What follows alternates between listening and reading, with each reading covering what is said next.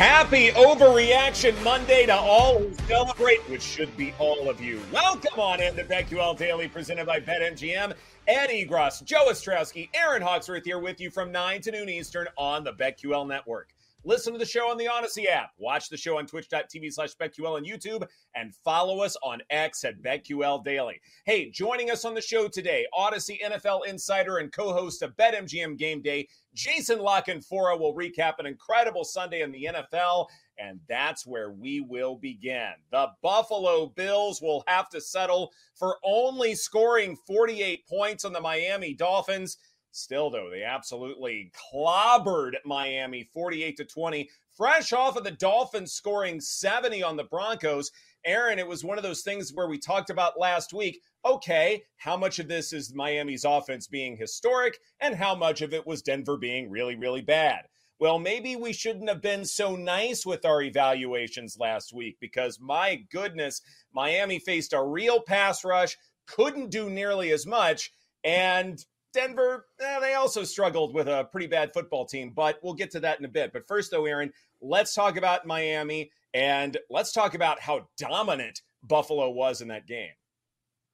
Yeah, I was surprised. Uh, I was just on crosstalk with the Daily Tip, and they were asking me what stood out, and it's the Bills. They look dominant, and I was surprised by the Dolphins. If you would have told me what that final score was, I probably wouldn't have believed you. And the Bills are like, ha ha ha, we saw what you did the week before. We are not going to allow that to happen. They were physical. The defense looked really good. And like I said, I was very surprised, Joe, by that one. That is one game that definitely stood out to me.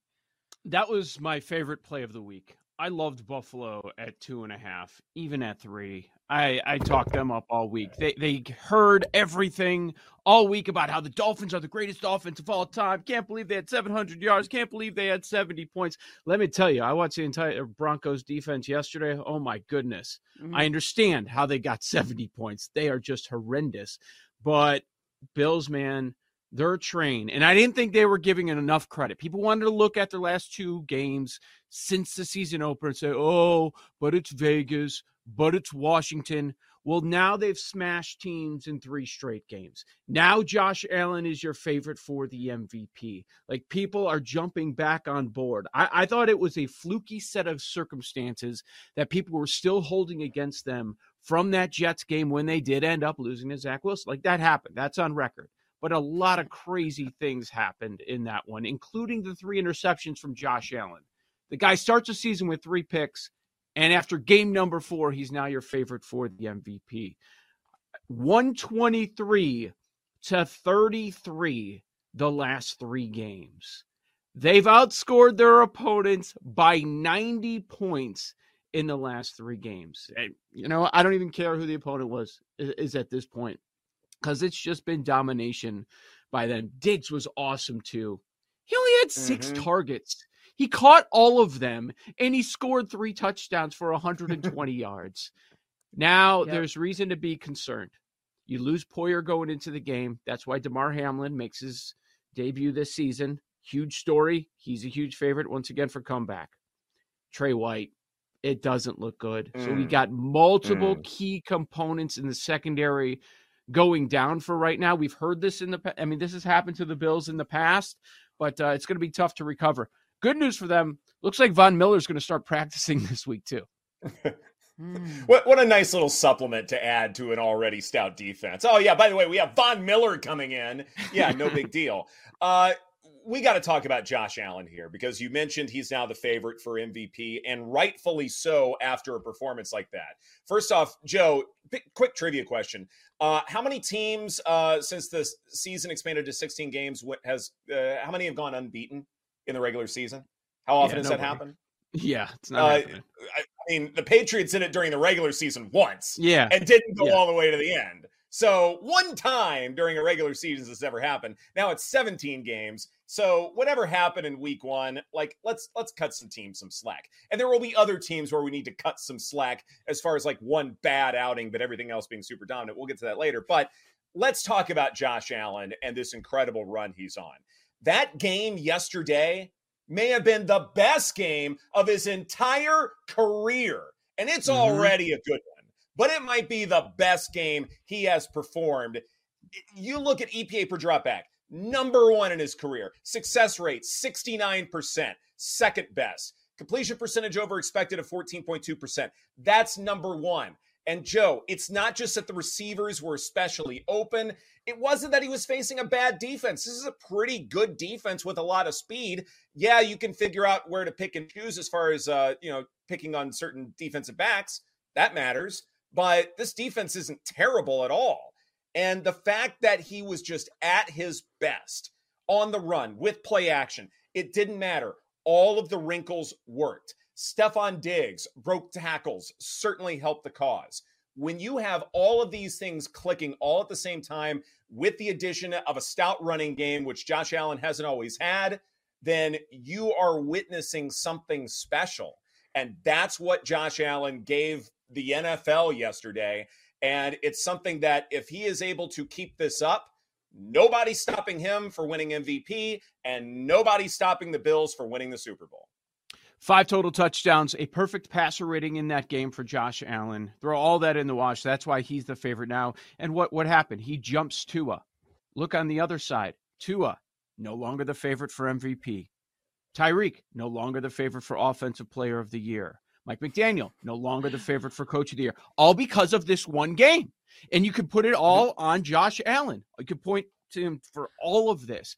The one other thing that's impressive to me in the first month for the Buffalo Bills is they are winning in different ways. It is not only going to be on Josh Allen. That's what we've seen. Now, yesterday was you give the credit to Josh Allen, sure, but they were leaning on the run game and some of that due to game script over the last couple of days. You know, the couple of games they could have leaned on the run game a little bit more when they're up by four or five scores yesterday, but they didn't. So I mm-hmm. don't know that we should say that it's just game script they can win in multiple ways because they have so much talent on that side of the ball. And I've I've also we got to be impressed with the defense, right? I mean, just as impressive as Josh Allen was, th- this unbelievable defense oh uh, offense in the Dolphins and how they've started and setting all sorts of records. Like they held them to 20 points. They scored their first couple drives, and then after that, they did nothing the rest of the game. Very impressive, especially like they controlled the game in all three phases the Bills did. And to be able to limit Tua and the Dolphins the way they did was super impressive. And I remember, I believe it was Tuesday of last week, we were like, is this the time to buy in on the Bills? Is this when we're getting value? And Joe pointed it out like everything has changed now after that one game. We told you this was going to happen last week. I love it. the value is gone. Man. It's dissipated. It's evaporated. It's gone. Vamoose disappeared. Nada. And this is what mm-hmm. happens when you wait a week. When you have a big opportunity against a good football team, you dominate them like the Bills did, all that value is going to go away. So, definitely a good point there. Let's move on now. And, Joe, I am more than grateful that I didn't wake up extra, extra early here in Los Angeles to watch the London game betwixt the Jaguars and the Falcons we have found new and creative ways to talk about how bad Desmond Ridder is. But I've got one more for you. One more perspective to prove just how bad the Falcons' play is at the quarterback position. Bijan Robinson faced stacked boxes on six of his rushes, and he averaged 8.7 yards per carry. That means at least eight defenders were in the box, and Robinson had 8.7 yards per carry. At last check, Bijan Robinson is second in yards per carry against stack boxes this season with 6.3 mm-hmm. yards per carry, trailing Isaiah Pacheco, who, which you saw on Sunday Night Football, is an absolute speedster. Really, really fast when he gets into open spaces. But Bijan Robinson is second in this stat. The Falcons have this gift, they have this talent where it doesn't matter what a defense does in terms of trying to stop the run almost always Bijan Robinson is able to get through. The Falcons have this gift, and it hasn't mattered because Desmond Ridder has been this bad, Joe. Heinicke time? Maybe. I think so. I think so. It, I think it might there. be. Yeah, yeah. Bijan was awesome. Number one rushing yards above expectation. No surprise after after all the stats that you went over. Oh, God, he's so bad. I mean, three turnovers in that game. That was the difference in that one. I had it on. Was I really watching? Kind of. I was doing BetMGM game day, with Jason La Canfora we'll talk uh, to later on in the show. But I mean, it's every game. This is the story. Ridder stinks. I can't believe they improved that defense. They improved that roster. They have high expectations down here in the division, and they walked into the season with all their eggs in the Ridder basket what have you seen, people? And he starts every game poorly. He has not covered a point spread in a game that he started in the first half. He always starts out in this fashion, and he can't play from behind. He can't. I'll tell you, I uh, I don't even think Jacksonville was that good. To be quite honest, it was just mm-hmm. you were going against Ridder on the other side.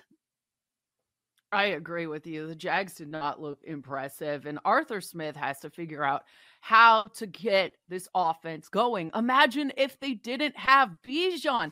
How bad would they be? I'm all for it being Heinicke season. Obviously, got to uh, see him quite a bit here in Washington, and I think it's time. You got to do something. This is not working with Desmond Ridder four weeks into the season. Yep like how much longer of a leash can you give him knowing full well that you've been with him this whole time you've had a full yeah. off season with him et cetera et cetera nothing is working out so far and the falcons are mm-hmm. very much in contention in that division as we will go through the other games they're very much in this thing so something needs to happen and having a little bit of veteran leadership Erin which you've witnessed before i think that's going to go a long way so let's move on now to the titans and the bengals and one storyline could very well be Mike Vrabel being the only coach in the last 20 years with a winning record as an underdog, and he strikes again in dominant fashion. Uh, that's one way to look at it, but maybe a more accurate, uh, more apt way, as far as futures are concerned, is to continue to worry about the calf of Joe Burrow. Joe. Yeah, uh, the Vrabel thing is so impressive because it's a 47 game sample size. Like that's what makes you go, Jesus, this is insane. It's insane. They're awful last week. They're great this week. King Henry's back after Real declared his career over. But yeah, I mean Burrow. This was the spot. Week four of the season. It was how long ago in camp when he, he has the hobbled calf and it's not getting better the how you attack the Titans defense is through the air. That's what you do because you can't run on them. And you have all these weapons on the outside. You hear Ja'Marr Chase getting frustrated after the game as well. Ooh. They were doubled up in offense by the Tennessee Titans. That's how bad it is. When you look at every offensive category, go to the very bottom and you're going to find Burrow and you're going to find this Bengals offense. It's mind blowing. So you've got to think in Cincinnati, they're saying, okay, come on now. Why don't we just get him right? But now you're sitting here, you try to push him through this, and you're sitting with a one in three record on the season in that division. Good luck. Good luck chasing mm-hmm. down the Ravens. Good luck to you. I don't I don't know what the right thing to do is because they obviously believe that Burrow at whatever percent he is, is better than another option. I just QBR of 14, 165 passing yards against one of the worst pass defenses in the NFL doesn't strike me as a great option.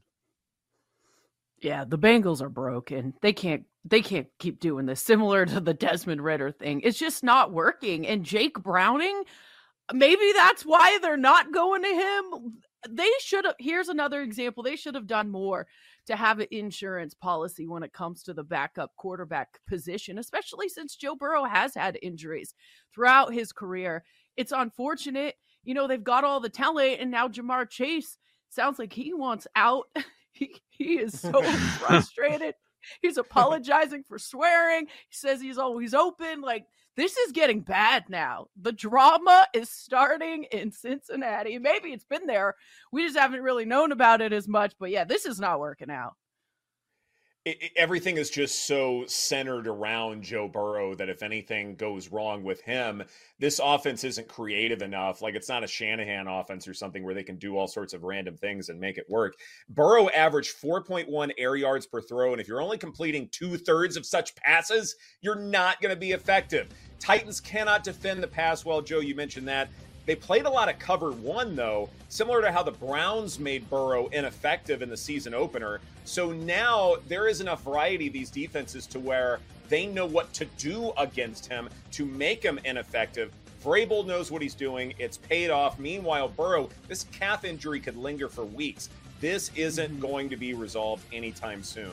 Bad deal for the Bengals. This is BetQL Daily presented by BetMGM. Coming up next, how much should we discount the Eagles going forward? after needing overtime to dispatch the Commanders. That's right here on the BetQL Network.